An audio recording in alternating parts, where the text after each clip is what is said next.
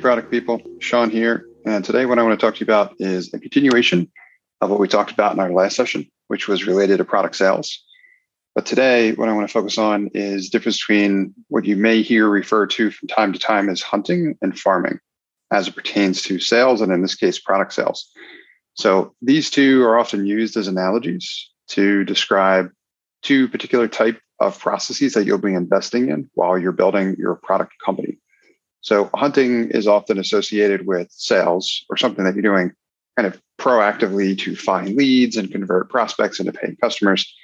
Farming, on the other hand, is more related to marketing. And those are activities you may be investing in, whether directly or indirectly, that is expected to bring prospects to you so that you can respond to them reactively. So both have their respective uh, kind of pros and cons or advantages and disadvantages.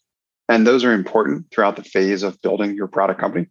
I want to cover both of those for each for you in this episode. So that's what I'll talk a little bit more about. Previously, what I've been talking about is how to build your product sales process. So I talked about that previously. Now I want to go into the details about both of these two and how building them to kind of complement one another can really help you accelerate your efforts in this process. Okay, so uh, first and foremost, I want to give a little bit more background about each. So, as I mentioned, hunting typically related to sales, farming typically related to marketing. Uh, and I want to go into kind of the uh, pros and cons essentially of each related to where you might be built in the process of building your product sales. So, um, hunting, you know, is more of specifically designed and dedicated outreach to your target market. I talked previously about building your product sales process, which should really focus on being repeatable before it becomes scalable. The hunting element is going to help you to be able to successfully do that. And just to reiterate, making your product sales process repeatable means that as you send a specific number of prospects through your product sales process, you should be able to convert a predictable number of those into paying customers for your product. So that's what I mean about making your product sales process repeatable. Now, hunting is going to be a key element of that, especially if your product is new, because something I'll talk about more in a moment, the farming effort or related to marketing, it takes a little while to build. Hunting, on the other hand, or the sales effort is something you can do proactively at pretty much any time, regardless of whether or not you have a new website or you have a lot of brand authority or anything related to that. So this is where hunting really its strength shines and it's always going to play a key element to what it is that you're doing. Now this is a this is a proactive investment that you need to make. So you need to design the process. You need to know where to find your prospects. You need to know what type of conversations to have with them to quickly get to the problem that is bothering them the most where they have the most pain so that you can eventually start talking about how your solution may fit for solving essentially what is their top problem. That's part of the idea here. So the hunting element, uh, an investment there will help you in a number of different ways. But um, which what you're going to use it for initially is this discovery and building your product sales process to be repeatable. So that's why I want to mention that one first. Now, the the challenge with the hunting element, or I should say a potential disadvantage here, is that this potential success that it can have is heavily dependent on your product sales process. So if you don't have one, and you haven't achieved repeatability first, it's not going to lead to the kind of results that you're looking for. So any wins that you experience may be inconsistent or few and far between, and you don't want that because ultimately that's not going to help you scale, which is the next step in building an effective product sales process. So if you haven't been able to achieve repeatability with product sales process yet, um, you're not going to be able to achieve scalability with it either. And that's an important element to mention. So you need to build your product sales process to be effective and repeatable. And it's your hunting effort is not going to produce the kind of ROI you're looking for or help you make the kind of progress that you're looking for unless it's repeatable and it's essentially validated your product sales process as effective as part of that stage. So before we move on and start talking about kind of the farming element or the marketing effort, I want to share a tip with you based on some experience that I have and feedback that I get from the folks that I work with on a regular basis. And that's to watch out for lead generation services that make big promises, but often fall flat. There's a lot of folks out there that have some experience with these. They sound very, it's very enticing value proposition in terms of for X amount of dollars per month, we will get you however many guaranteed number of leads or paying customers or whatever.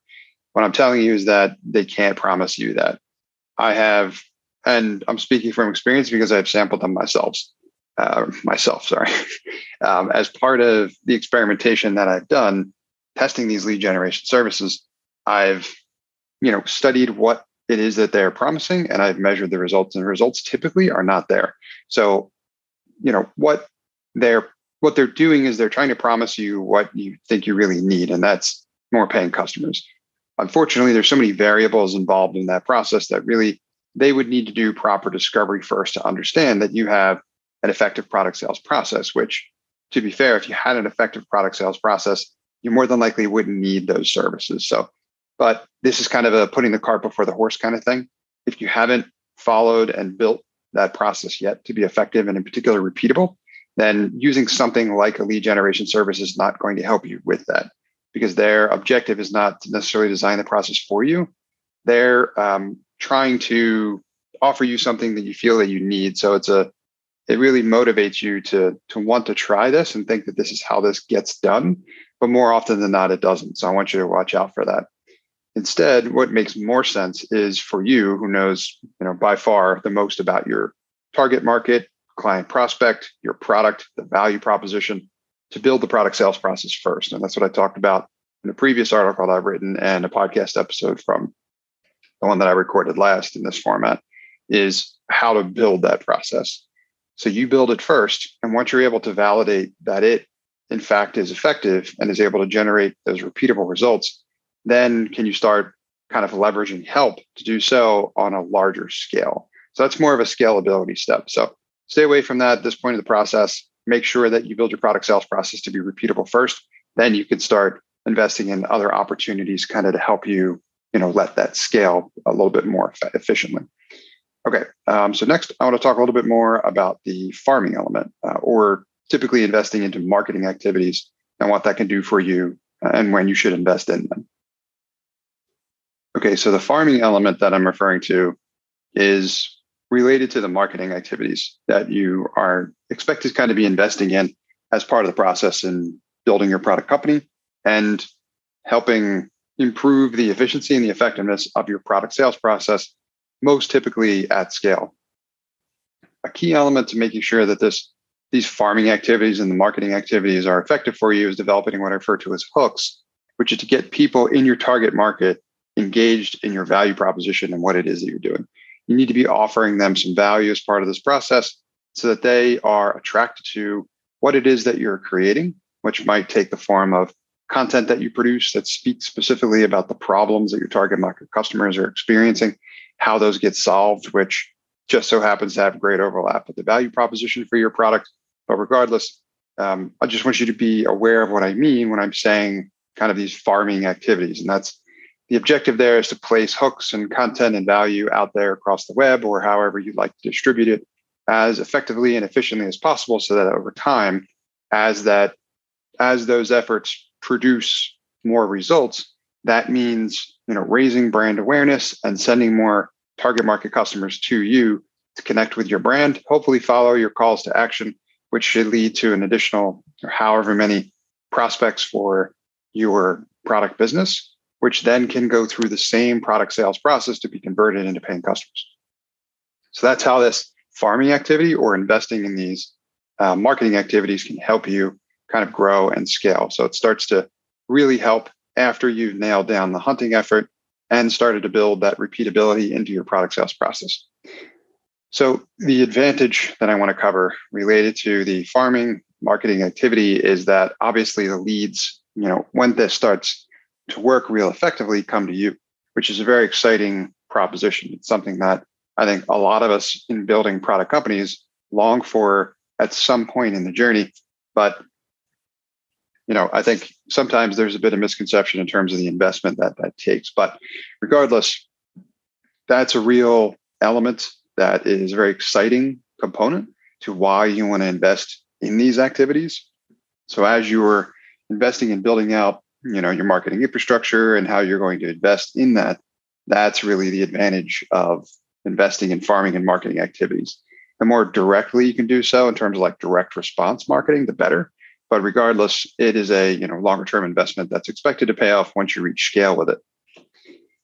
So having said that, and I've alluded to that a little bit already. One of the disadvantages with investing in you know the farming and marketing activity is that it takes a while. This is not something that's going to produce overnight results. And I think this is where some folks get discouraged in the process, where they you know start doing what I've heard referred to, which is among the best way I've heard it described, random acts of marketing. And I'm guilty of it myself, where I thought, you know, if I produce a couple of this or a couple of that, whatever it is, blog articles, ebooks, or something like that, that's going to make my efforts take off. Um, spoiler alert, it didn't because it wasn't something I was investing in consistently.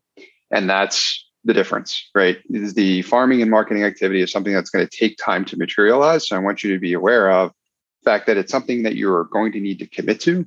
Just assume that you're going to commit to that indefinitely, which is really what you should be doing. You should be committing to both of these activities, hunting and farming, indefinitely. They should ultimately start complementing one another and there's a somewhat of a sequence to it. I would recommend, you know, hunting on the earlier stage, then adding more of the farming activity. But regardless, they're both important for helping you grow. So just know that your marketing activity is not going to materialize into the results that you want overnight. And it's going to take a while to kind of build the domain authority for anything that's hanging off your website or any of these other areas in which you're investing in. Um, but once you know you do get to that point, it can become very effective. And it's an area where you should be looking for opportunities for continual investment. So I just want to mention that as well. A tip I want to share with you related to investing in the farming marketing activity is to watch out for investing into delegating away your marketing responsibility too early in the process. It's unlikely to produce the type of quality that you're looking for, which unfortunately can also damage the brand or the kind of quality you're looking to build into your brand. Now, I share this with the experience I've had as well. Also, I've hired quite a few marketers or some folks to help me with content creation. And it was very much more of a quantity versus a quality thing. It's very difficult to kind of delegate away or have someone else capture your voice. As such, a lot of the stuff was written didn't quite sound like me either which may or may not be an issue depending upon the type of product business you're building. But as you're starting out, that might be something that you really want to pay close attention to and maintain a, a significant level of quality over. But beyond that, you know, you again, like just like hunting on the in the beginning and lead generation services, when it comes to creating great, you know, marketing content, no one's going to know more about the space than you will, right? You might be able to find some content writers that have experience in the space, but your value proposition, your positioning, all those things are going to be unique elements that they're going to have to learn in order to start producing quality content to the extent that you are looking for. So, you know, on the earlier side, I also recommend you do much of this activity yourself. And again, build it into a process, which is something I'm going to talk more about in the future because this is an important element I'm getting a lot of questions about also, because that way it is something that is sustainable. Right? You need to build it in the form of having the infrastructure to support it.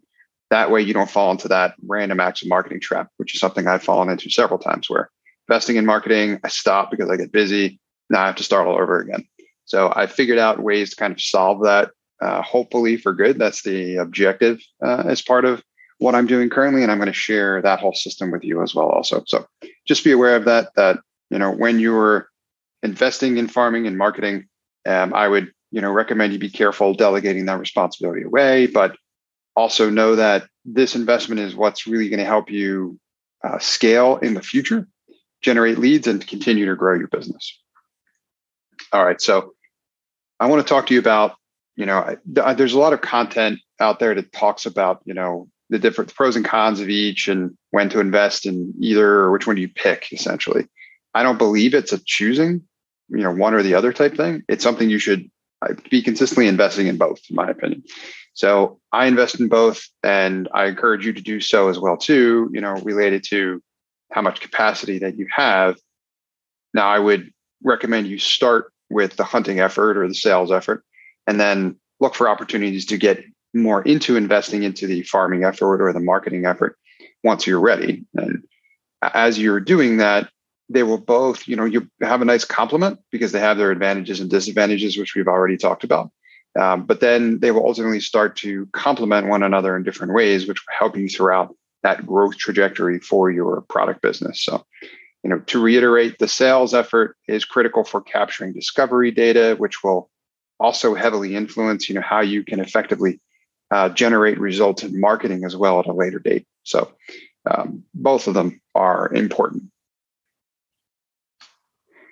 Then, when it comes to, you know, how to make them complementary, there's a process to this as well too. So, you know, previously I had shared templates from an article I wrote about how to build your product sales process.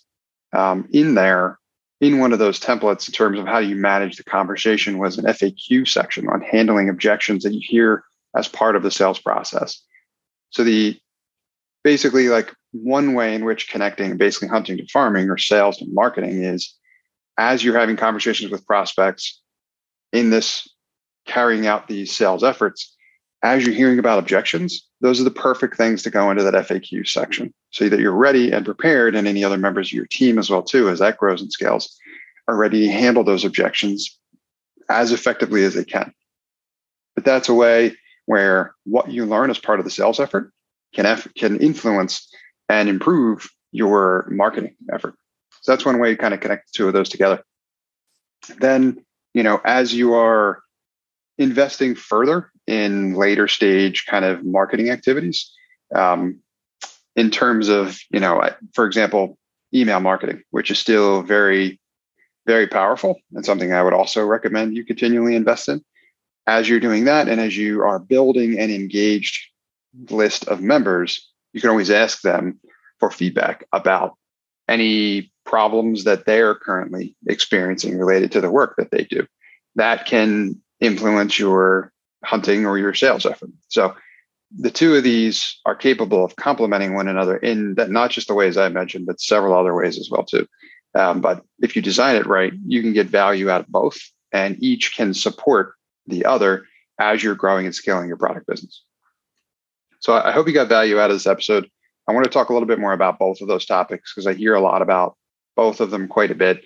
The product sales stuff I've been producing more recently has been uh, pretty engaging for folks, and I get a lot of questions about it. And I realize that there's not a lot of content out there produced about it. So I'm producing quite a bit more of it, share insights with you guys in terms of what I've built for my own product companies that's worked, and more importantly, what hasn't worked, so that you can avoid those pitfalls and accelerate your product company progress. In terms of getting started here, I've built some additional templates as uh, part of this process that I mentioned previously. So my um, product sales process templates you can gain access to. I'll put a link in the show notes for the episode, but it's also available on the blog. Access the article that I wrote related to building your sales process. And then if you punch in your email, they'll get automatically sent to you for free. In there, you'll get two different assets. One is a flowchart map in terms of how to design out basically an ideal conversation with your client prospect for your product. That will help you get a better understanding and you know what problems that you need to address uh, so you can map those out there how to handle them which directions the conversations may go and then ultimately some of the terminating elements in terms of what next steps might look like if there are some. So i've i've created not just a template for you to fill out for your product company but i've shared with you an example from one of my product companies podcast chef we can kind of go and learn how i built that for that particular company so you can see an example as well also the other guide that's in there is a guide on how to manage essentially the conversation. So as you get to those different junctures throughout managing that sales conversation, it gives you some examples of what to say. And typically what I say when, you know, what, what I say or what my team says, I should say at this point in managing a conversation with a prospect for Podcast Chef, which is one of my product companies. So in there, it's got examples of dialogue, descriptions for each of the steps, uh, an FAQ section, like I mentioned previously, among a few other things. So leverage that as well too, and build both of those guides so that you can get started and really like supercharge your product sales process efforts, make it easier to sell your product and standardize around a process that you can then focus on making repeatable and then scalable next. So uh, get a copy of those in order to get started. And if you have any other questions about this stuff, you know, feel free to reach out to me on LinkedIn or email me at sean at nextstep.io to learn more about what I may be able to do to help you out. Uh, and that's Sean, S E A N, at nextstepnxtstep.io. And then also via my website or any of the blog articles, you can access my daily email list where I'm writing to you every day now about different types of product strategy tips and sharing insights with what I'm seeing out there in the wild. So thanks for listening and tuning in, guys, and uh, continue to have lots of success growing your respective product businesses. We'll talk soon. Thanks for listening to this episode of Product Launch. I hope you got value out of it. I like to feature product people on my podcast because that's who I love to help. I'm a product strategist and I can help you scale your business and grow your profit through a product. If you'd like to learn more about how I can help you, email me at sean at nextstep.io. That's Sean, S E A N, at nextstep, nxtstep.io. Or visit my website at nextstep.io. That's nxtstep.io.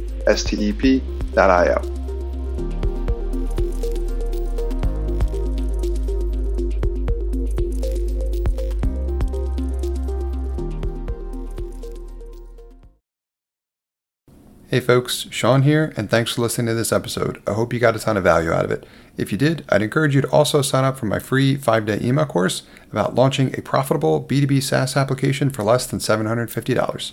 If you'd like to sign up for that course, you can do so at nextstep.io forward slash B2B SaaS.